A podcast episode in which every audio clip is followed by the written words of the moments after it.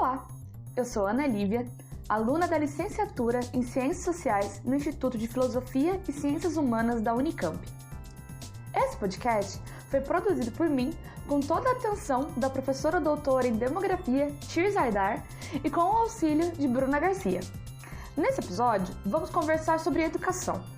Nosso objetivo é refletir sobre os desafios que cercam a EJA, a educação de jovens e adultos, no Brasil durante a pandemia do novo coronavírus.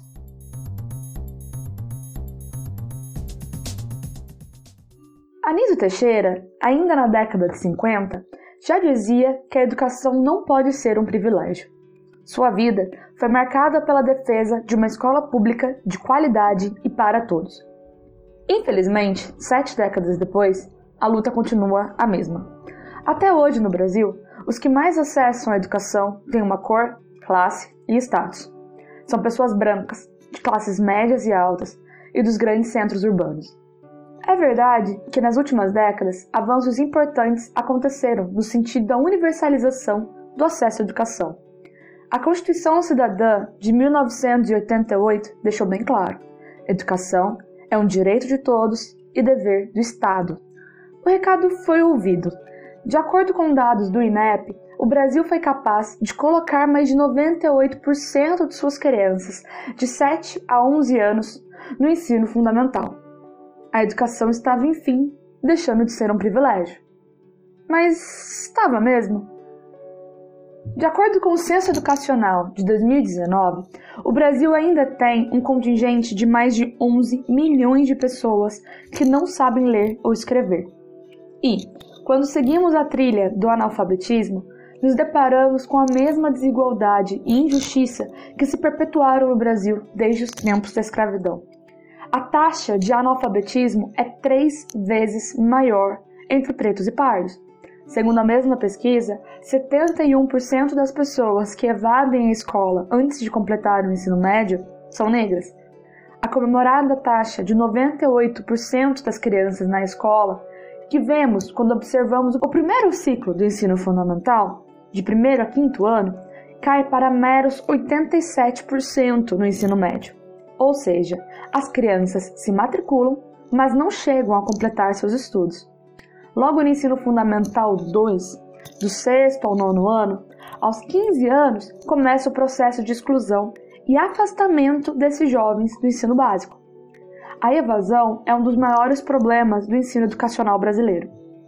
E seus motivos são claros: necessidade de trabalhar, falta de perspectivas, gestações da adolescência. E todos os problemas tendem a piorar quando observamos a crise que se delineia com a pandemia do novo coronavírus, que tende a ampliar e expor todas as desigualdades existentes em nosso país. Temos, no momento em que gravo, milhões de crianças fora da escola. E o ensino à distância só chega em casas que têm recursos para bancar um bom plano de dados, um dispositivo de qualidade, um bom ambiente de estudos, o que nós sabemos é um grande privilégio. Creio eu que essa pandemia só faz ecoar com mais força o grito de Anísio Teixeira: a educação não pode ser um privilégio. Mas tem mais um problema aí. Toda a discussão sobre acesso à educação durante o tempo de quarentena está voltada para a educação básica. E os adultos? Há, no Brasil, uma modalidade de ensino voltada apenas para a escolarização daqueles que foram excluídos do sistema educacional brasileiro, a EJA, Educação de Jovens e Adultos. Para muitos, é a segunda chance que essas pessoas têm de concluir o ensino básico. Para mim, é a segunda chance que o Estado tem de efetivar um direito fundamental, a educação. A EJA é uma modalidade de ensino bastante desvalorizada no sistema educacional brasileiro, mas seu impacto em nossa sociedade é enorme. Se formos olhar para o censo de 2010, mais de 65 milhões de brasileiros se enquadrariam no público potencial para o primeiro ciclo da EJA, aqueles que não chegaram a terminar os anos fundamentais, e mais de 22 milhões para o segundo ciclo da EJA, os anos referentes ao ensino médio. Mas o número de matrículas na EJA chegou a um patamar de 3,5 milhões de matrículas em 2007 e mantém uma tendência de queda desde então. Ou seja, se pararmos para pensar que 3 milhões de alunos é quase o número de pessoas que fazem um ENEM todos os anos, número que chega aos 5 milhões, notamos o quão apagado é o debate público na EJA. Mas, se formos comparar com o número de alunos que poderiam estar matriculados e não estão, vemos que a procura é muito baixa. Não conseguimos levar até a escola nem 10% da demanda real da EJA. Seguindo os dados do INEP, vemos que as pessoas que fazem parte dessa modalidade de ensino são majoritariamente pretas e pardas, e mais mulheres se matriculam do que homens. São pessoas que vêm de uma situação de vulnerabilidade e exclusão, algo que se reflete na permanência e na frequência dos alunos. De acordo com um dossiê sobre a EJA, publicado em 2015 pelo INEP, a modalidade é marcada por uma frequência intermitente, por uma alta evasão e por uma baixa conclusão. Em outras palavras, os alunos se matriculam, têm dificuldades que levam a um número alto de faltas e saem antes de concluir. A evasão na EJA é um problema sério. É a segunda grande exclusão do sistema educacional brasileiro que essas pessoas sofrem. E isso antes da pandemia. Como é que fica o ensino dessas pessoas durante uma quarentena? Pensando sobre as ações emergenciais que diversos estados vêm tomando, vemos que as ações são muito diversas e pouco coordenadas. Os estados com mais recursos conseguiram investir em plataformas de ensino online. O Paraná, por exemplo, fez acordo com a Descomplica, uma das maiores empresas de ensino online do país. Já relatos de professores do Ceará, contudo, mostram uma realidade bem mais dura. Professores se esforçam para ligar para cada um dos alunos e tirar dúvidas. Aplicativos de mensagens e comunicação, como o WhatsApp, vêm sendo utilizados em todo o país. Grupos tentam manter a conexão entre os alunos e entre a turma e os professores. O objetivo não é apenas a realização de tarefas de escrita e de leitura, mas também, e talvez principalmente, manter laços sociais, de afetividade e de acolhimento num momento tão difícil. Mas quem é que consegue acessar o ensino online? De acordo com dados de 2018 do Comitê Gestor da Internet no Brasil, mais da metade dos lares brasileiros não tinha computador, e a esmagadora maioria da população brasileira só acessa a internet por planos de dados de celular. Diversos professores têm expressado medo de que essa crise vai aumentar ainda mais a evasão desses alunos e diminuir a procura de vagas, que já era baixa. Pensando nesse desafio, procurei reunir nesse episódio algumas reflexões sobre a educação de jovens e adultos durante a pandemia, para jogar luz num problema seríssimo, mas bem pouco debatido. Começaremos o caminho com uma prosa super bacana e esclarecedora com a professora Nima Espigolon. Ela é docente da Faculdade de Educação da Unicamp e participa do GEPES, um grupo de estudos voltado só para a educação de jovens e adultos.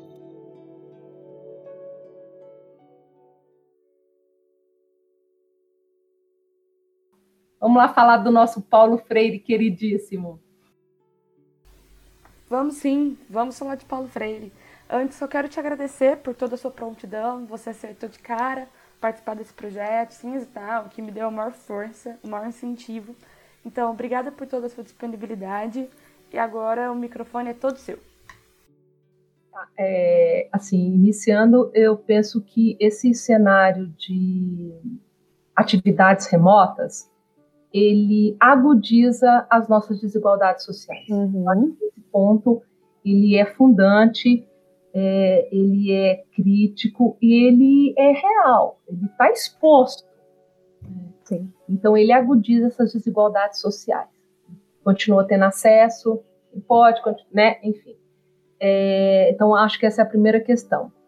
Uma outra que vem concomitante, é a corporeidade do professor e da professora. Quer dizer, como que o corpo desse professor fala em contato com o chão da sala de aula, em contato com o chão da escola pública. E aí são todos iguais. A escola pública é essa efervescência dos sujeitos, das classes, das raças, das etnias, enfim, das diferenças.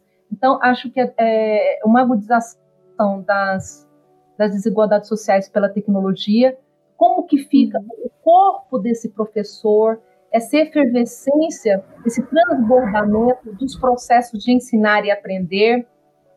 E aí nós estamos tendo que nos reinventar todos os dias. E temos que fazer aí, Ana Lívia, uma resistência contra esse tal de ensino híbrido, esse ensino apostilado, esse ensino que esvazia os conteúdos presenciais e incha de informação, mas que não produz conhecimento. Isso é seríssimo, isso tem avançado, e aí essa prosa se dá muito com um cenário de governo conservador, bolsonarista, o avanço das políticas neoliberais, neodesenvolvimentistas, de uma mercantilização da educação, numa mercantilização dos serviços públicos, né, os sujeitos são transformados em mercadoria. Então, no sentido de resistir mesmo. E quanto a esses professores e professoras e estudantes, assim, o meu reconhecimento, a minha gratidão, a minha admiração por sabê-los num esforço sobre-humano para aprender o que não sabem, para se superar com os instrumentos tecnológicos que dispõem, seja pagando a sua internet, seja fazendo do seu celular, seja tendo uma rotina tanto de trabalho profissional quanto trabalho doméstico, trabalho familiar. Então, só parabenizar, manifestar gratidão, porque nós, professores, fizemos e fazemos da educação as nossas causas e lutas de vida. E isso não implica em excluirmos aí uma valorização da carreira docente. Muito ao contrário.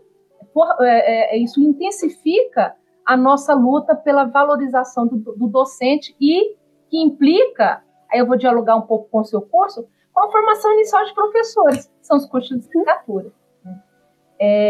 O que eu mais poderia dizer para esses professores, talvez é o que eu digo para mim também como professora, porque eu me coloco como eles, nós somos professores e professoras. É esperança, e aí é Paulo Freire, é esperançar. Para Paulo Freire, esperança não é um verbo, não vem do verbo esperar, mas vem da ação de se fazer realizar aquilo que se deseja, o inédito viável. Então, essa esperança de fazer parte da construção de um mundo melhor, com justiça social, com sensibilidade, com arte, com cultura, que se dá acoplado a um projeto de educação. Isso é uma perspectiva humana, humanizadora. Então, nós, professores, aí eu me coloco de mãos dadas com esses meus colegas, seja dos vários níveis e modalidades de ensino, o quanto nós estamos nos esforçando e nos superando para vivenciar na prática aquilo que defendemos. Nós temos uma dívida social com essa população analfabeta e semi-analfabeta do Brasil. E ela atravessa séculos. E é uma questão histórica, é uma chaga social aberta. A questão do não saber ler e escrever, ou de saber fazê-lo com limitações, é uma forma perversa de exclusão e de manutenção dessa exclusão social. Eu não saberia apontar um ou outro porquê, a lista é grande, mas eu poderia trazer alguns elementos. No Brasil, por exemplo, inversamente, se entende que o analfabetismo gera abismos sociais, econômicos. Nós, como defensores da escola pública e de uma educação emancipadora, crítica, entendemos que é o contrário. São as desigualdades sociais, econômicas, que interferem de forma cruel e perversa para o analfabetismo no Brasil.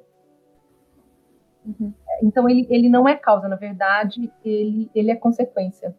Também tem a questão do investimento, que é histórica. Eu sou mineira. Então, somos duas. Costumo falar assim, quem paga a banda escolhe a música. Então, a questão do financiamento é mais ou menos isso, quem paga a banda.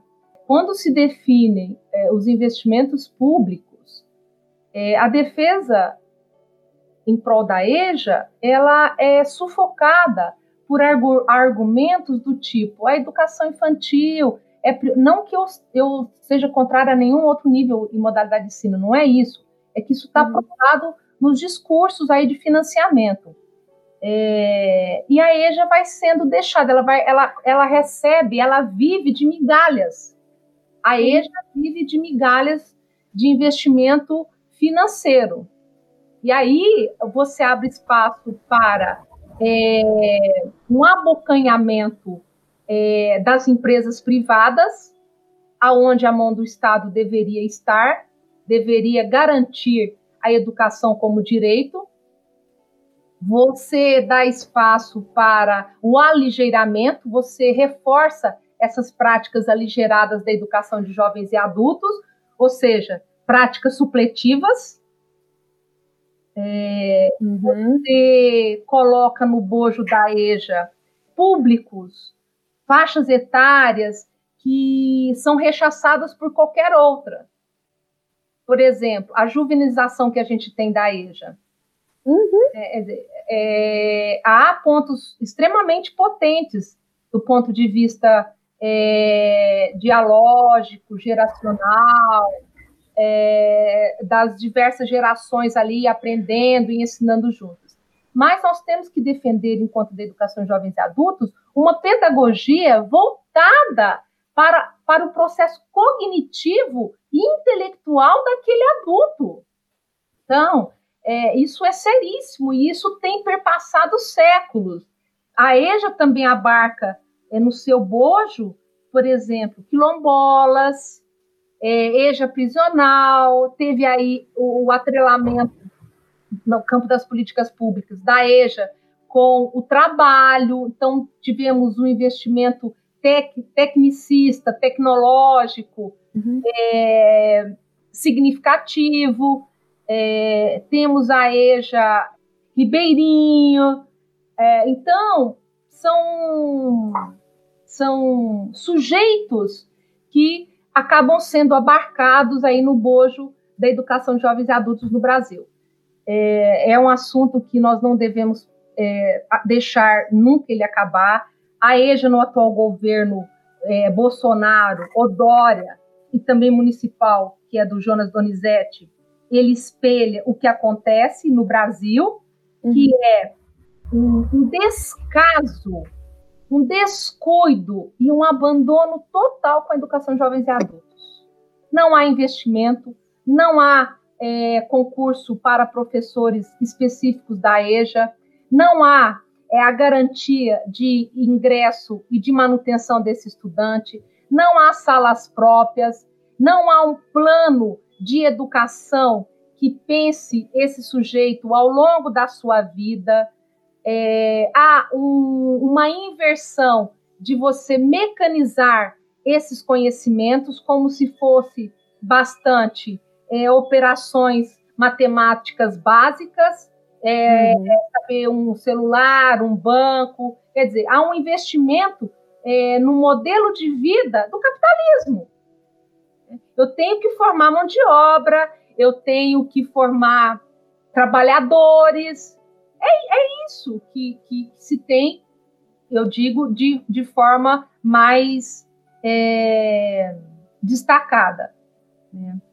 E se nós pensarmos, você é do campo da demografia, sua professora aí, eu quero fazer uma parte antes de chegar nas cartilhas. Lógico, alguma coisa vai ficando pelo caminho da nossa prosa aí, tá?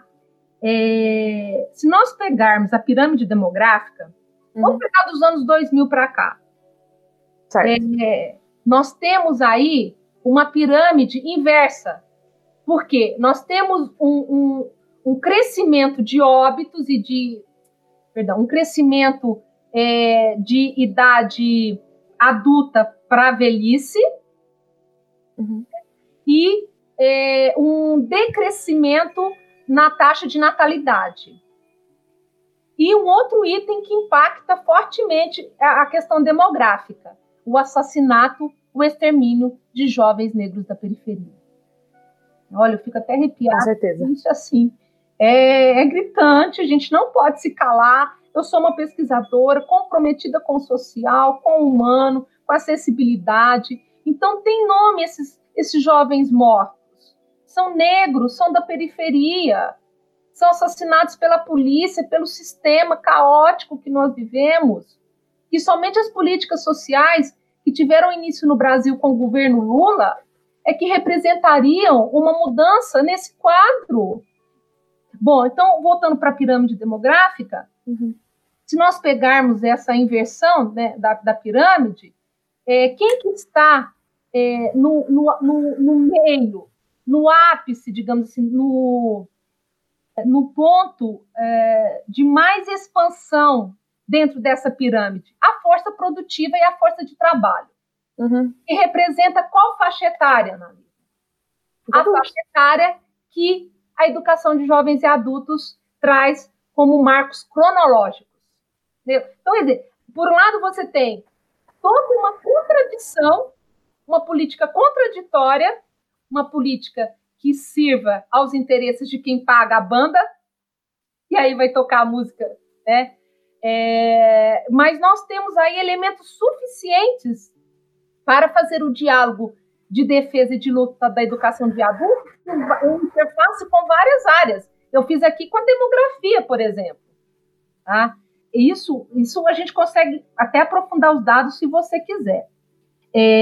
O livro didático. Então, primeiro eu vou falar um pouco sobre a política do livro didático, independente se é para EJA. Eu acho importante a gente pontuar aqui, Ana Lívia, as diversas formas e configurações de se criar, implantar e avaliar uma política pública. Uhum. Então, o livro didático, ele é parte de uma política pública de educação, que está dentro de uma política pública social. E aí, lembrando que o que compõe uma política pública social? Educação, saúde, moradia, lazer, segurança, saneamento, previdência.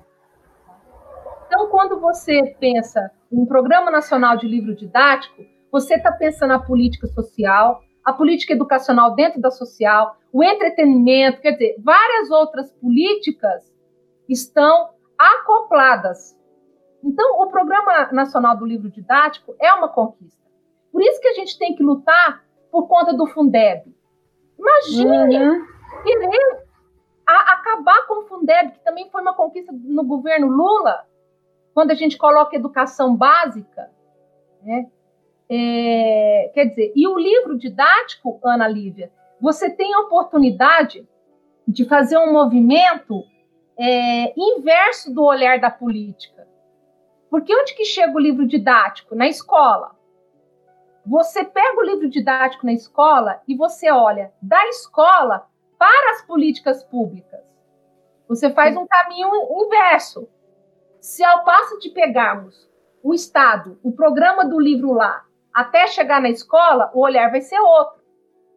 Aí é o que você fala. Mas como que tem livro didático para educação infantil e não tem para EJA? Ou os que tem para EJA não contemplam? Por isso, porque quando vai ser formulado, você pega lá o Programa Nacional do Livro Didático, e se você faz um caminho inspirado em Paulo Freire e outros autores, por exemplo, democrático, dialógico, a partir da cultura do sujeito, a partir como uma educação que se contrapõe à educação bancária, novamente Paulo Freire, quer dizer, uma educação humanizadora, emancipadora. O que acontece? Esse Programa Nacional do Livro Didático, ele vai ser construído com a sociedade, lá na escola, uhum, pública, com professores, com gestores, com a comunidade, com o Conselho de Pais, com o Conselho Municipal.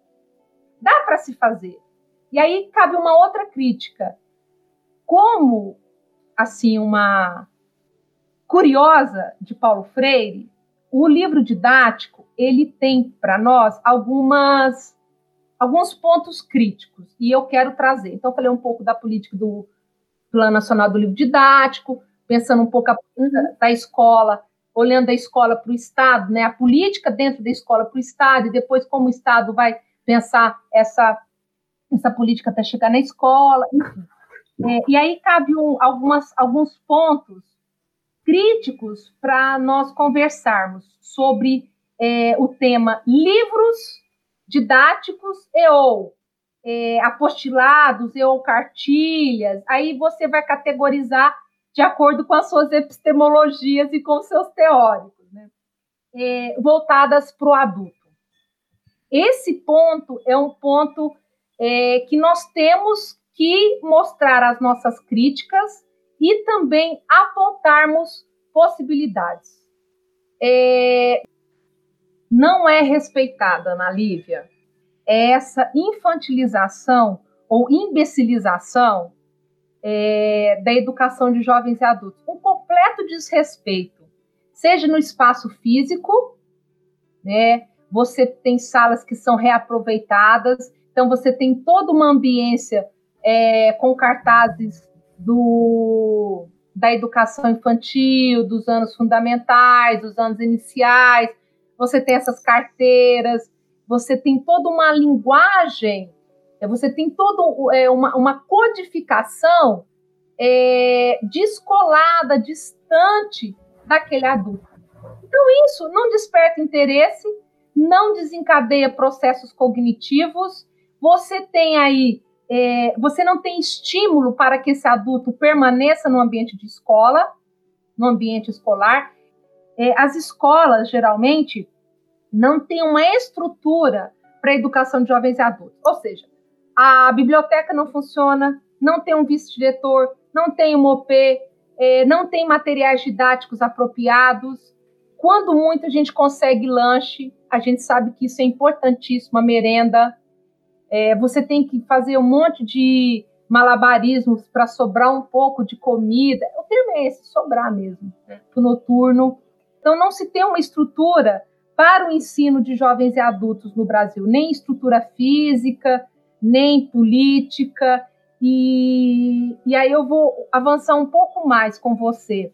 Um dos entraves que nós temos no campo da educação de jovens e adultos é aquela, digamos assim, aquele modelo de educação regular. A educação de jovens adultos não cabe no modelo de educação regular, não cabe no calendário de uma educação regular, não cabe na carga horária de uma educação regular, não cabe em materiais didáticos de uma educação regular, não cabe no mobiliário de uma educação regular. Então, você quer levar, não cabe num modelo de avaliação da educação regular. Então, o currículo de uma educação regular, de uma educação formalizada, eu não estou dizendo que não tem que ter parâmetros burocráticos, não é isso que eu estou dizendo, eu estou me contrapondo a um modelo de educação, de ensino regular, que não considera as especificidades dos sujeitos da EJA. Você tem uma grade curricular que não vai bater, não cabe, não vai dar conta. Os calendários, por exemplo, onde nós temos zonas ainda agrícolas, nós temos aí que nós chamamos de cíclicas, por exemplo, onde se colhe cana. Então, assim, tem vários elementos, especificidades que vincam as características desses sujeitos. Olha, nós temos, além desses cíclicos, digamos assim, de arranjos produtivos locais. Nós temos a diversidade etária, a diversidade racial, temos agora a questão, que é importantíssimo destacar, LGBTQ, temos a questão cultural, da favela, da periferia, temos as questões de gênero. Uma mulher que ficou anos impossibilitada de ir para a escola, quando ela volta, ela tem as suas características, as suas especificidades. E aí eu não estou dizendo que são melhores, eu não estou qualificando, nem ajuizando, mas estou gritando, respeitem o público da EJA. A senhorinha, mesmo mais jovem. Então, o assunto é ótimo, dá assim para a gente fazer um monte de podcast, um monte de café com pão de queijo. Ó, que delícia! Tanto que, quando você fala do público da EJA, e realmente os dados mostram que são negros e mulheres e pessoas mais vulneráveis que mais acessam a EJA, né? E até me chamou a atenção mesmo esse dado de que mais mulheres se matriculam do que homens. Dado o público com quem a gente está falando, você acha que é possível falar que a EJA é uma política ou deveria ser vista com uma política afirmativa, como as cotas, por exemplo? Sim, eu acho que quando a gente fala em políticas afirmativas, eu acho que independente se ela traz uma face negra, uma face periférica, eu não estou desconsiderando isso, mas eu estou dizendo nos princípios se assenta uma política de ações afirmativas. Então, sim, a EJA, sim, ela dialoga com as políticas de ações afirmativas, até porque nós temos na universidade alguns exemplos de estudantes que vieram da EJA, né, que alguns que prestaram ENEM, muitos fizeram cursinhos populares. Então, sim, a EJA, ela está dentro, diria assim, da pauta político-pedagógica, da pauta sociológica na qual se fundamentam as ações afirmativas. Outro aspecto importantíssimo que você traz das políticas afirmativas, das cotas, enfim, é que elas, de uma forma equivocada no Brasil, têm sido vistas como privilégio, como a criação de sujeitos que têm aí uma ação assistencialista do Estado. Então, pensamentos totalmente equivocados.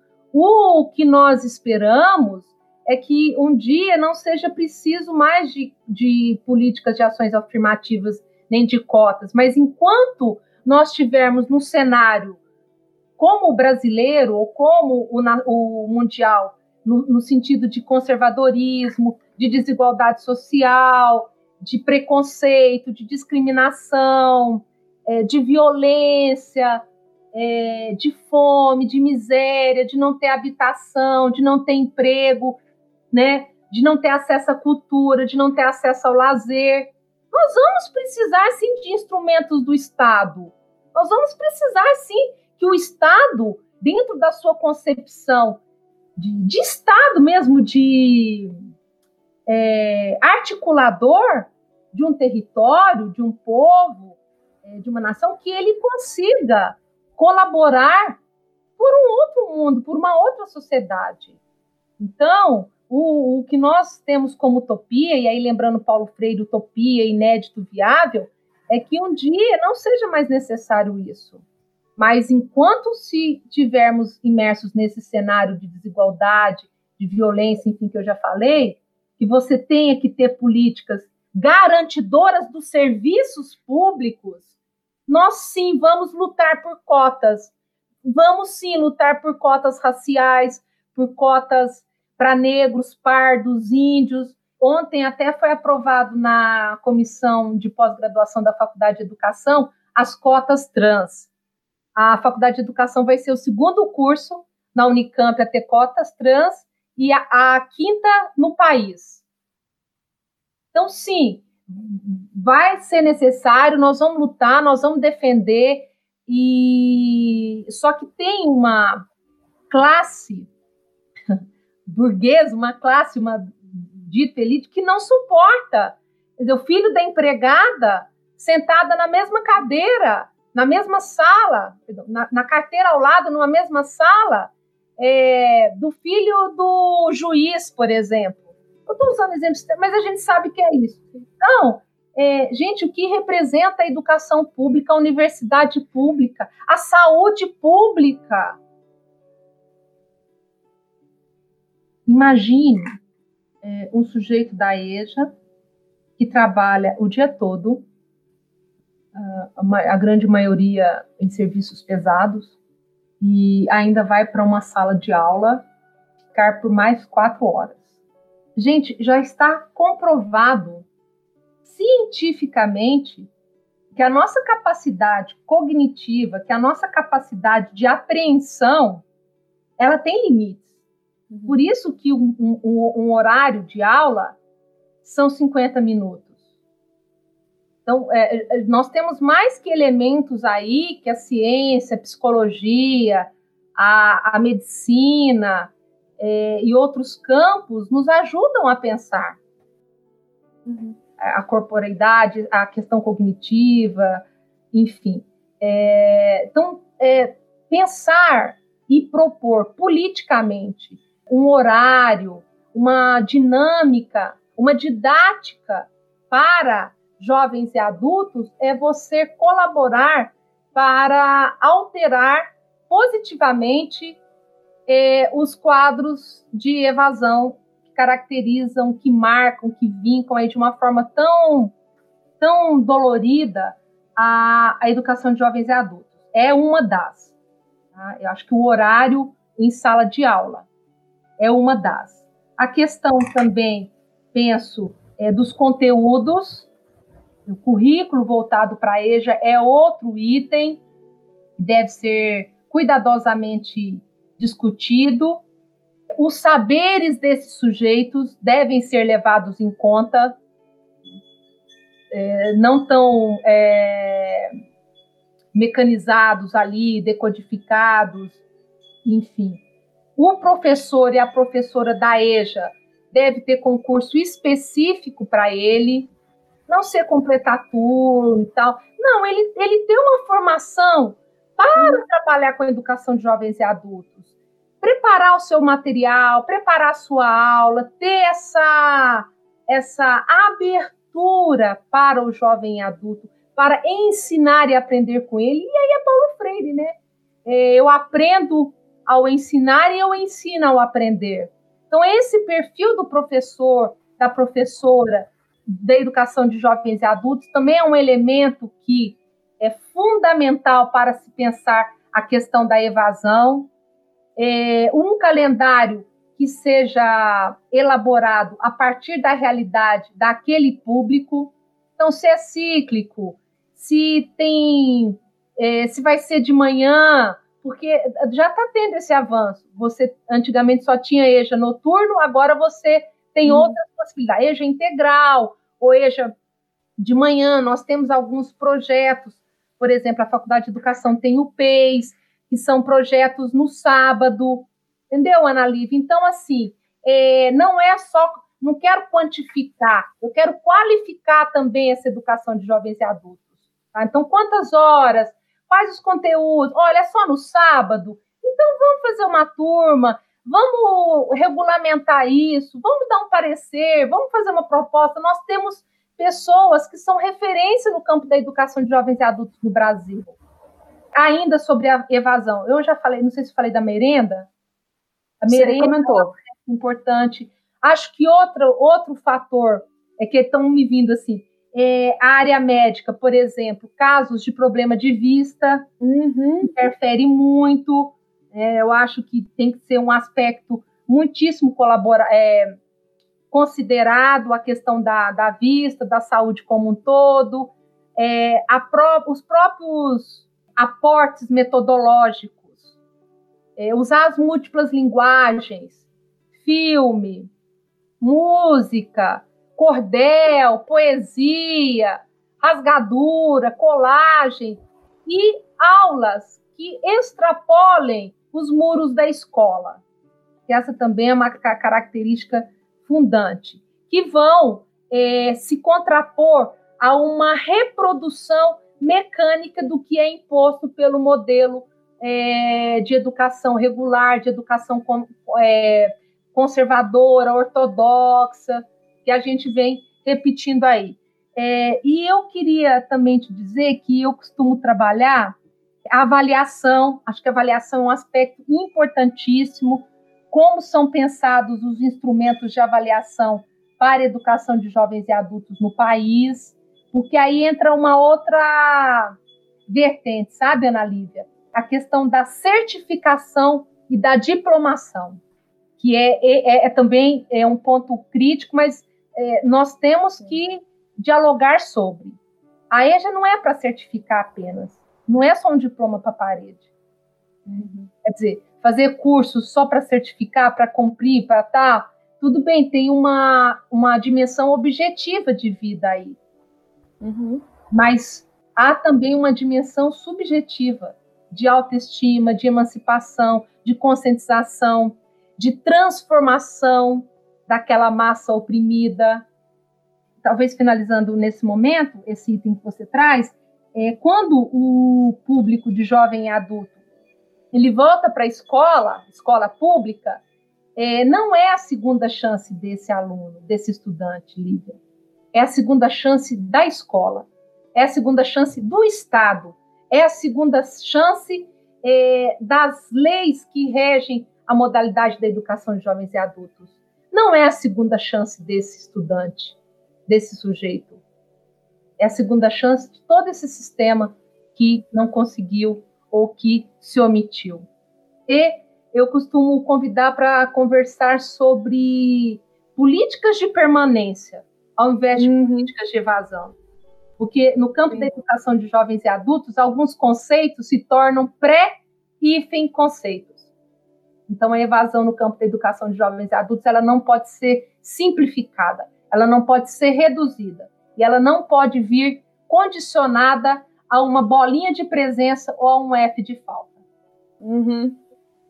E, como curiosidade só, falar que essa não é a segunda chance do aluno, é a segunda chance do Estado de efetivar um direito, está na gravação da introdução do podcast já. Que bonitinho! Olha que você não me contou, mas é isso. Um professor, Ana Lívia, uma professora, se faz com um aparato técnico, se faz com aportes teóricos, mas se faz também com uma dimensão intuitiva, sensível. A diminuição do número de matrículas na EJA já vem de uns anos para cá. Alguns autores falam que desde 2007 para cá eles já conseguem ver um processo de diminuição de matrículas. Como que você traz as pessoas de volta para a escola depois de uma crise tão grande? A gente está tendo um relato até de alunos que pararam de responder as mensagens de WhatsApp do professor porque vendeu o celular para fazer mercado, né?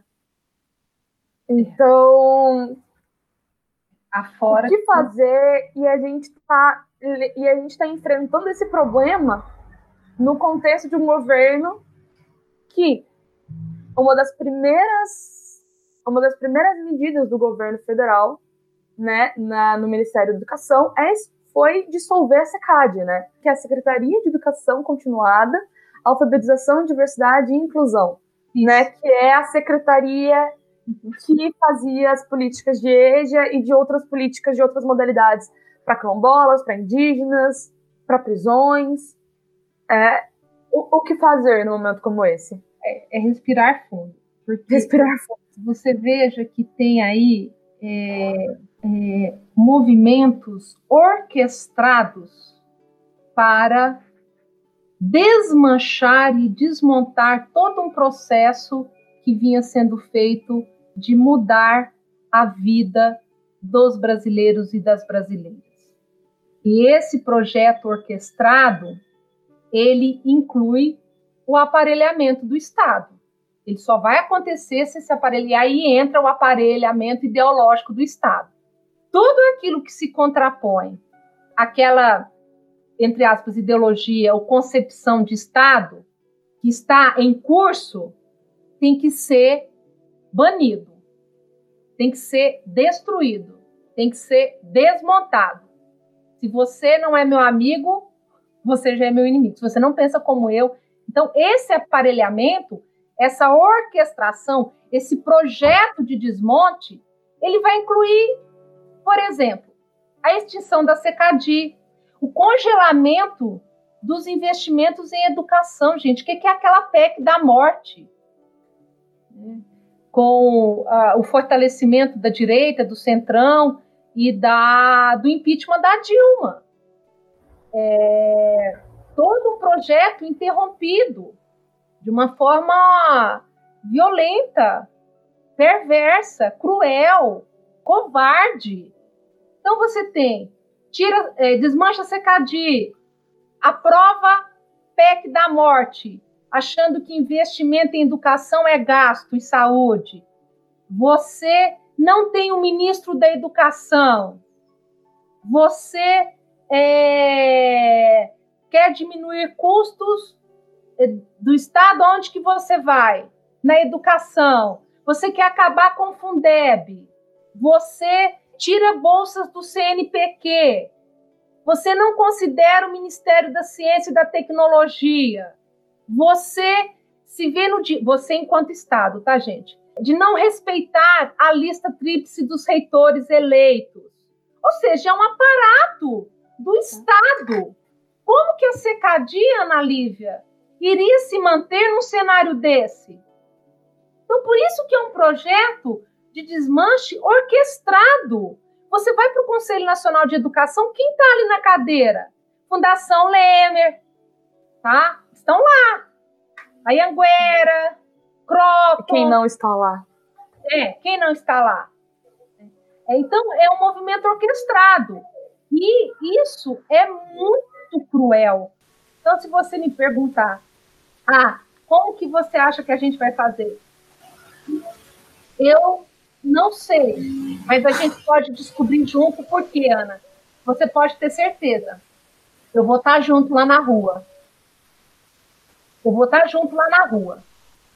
Então, eu ainda não sei, acho que ninguém sabe, nós estamos num cenário de imprevisibilidade. Qualquer coisa que for falada agora, a gente incorre um risco de irresponsabilidade, porque é um cenário de imprevisibilidade. Nós estamos há mais de um mês no platô de 1.000 mortes por dia de Covid. Então, no Brasil, do governo Bolsonaro, não é a Covid que está matando sozinha. É um governo de necropolítica. É um governo genocida. Então, como uma freiriana, eu sou esperançosa, Ana Lívia. Nós vamos superar essa também. Vai demorar um pouco. Mas nós vamos superar. Se a gente possa aprender com tudo isso. Porque um dos grandes princípios freirianos é você problematizar a realidade, se conscientizar e intervir para transformar essa realidade.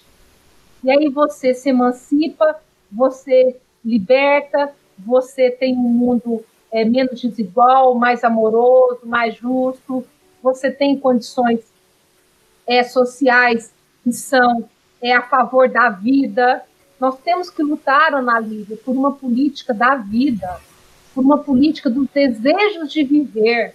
Então, eu não sei como fazer, mas a gente pode descobrir juntos. E a gente vai descobrir. E outra coisa, historicamente, inclusive no Brasil, nós temos outras passagens, outros fatos históricos, e nós superamos por um outro mundo. A gente vai lutar pela educação pública, pela universidade pública, pela saúde pública, pelo ser humano, que é patrono da educação brasileira. Imagine quererem tirar dele um título que foi concedido como reconhecimento não só nacional, mas mundial. Isso é uma atitude desumana, desonrada, baixa, pobre. Nós não somos assim. Nós somos do diabo. As nossas armas não é o cacetete, nem o gás lacrimogênio, nem a caneta. As nossas armas, Ana Lívia, é a esperança, é a ciência, é a amorosidade, é a educação, é o povo, Então, nós vamos superar, nós vamos dar conta. Não sei como, mas a gente vai dar conta. E a gente vai sair dessa, eu espero, muito melhor do que nós começamos.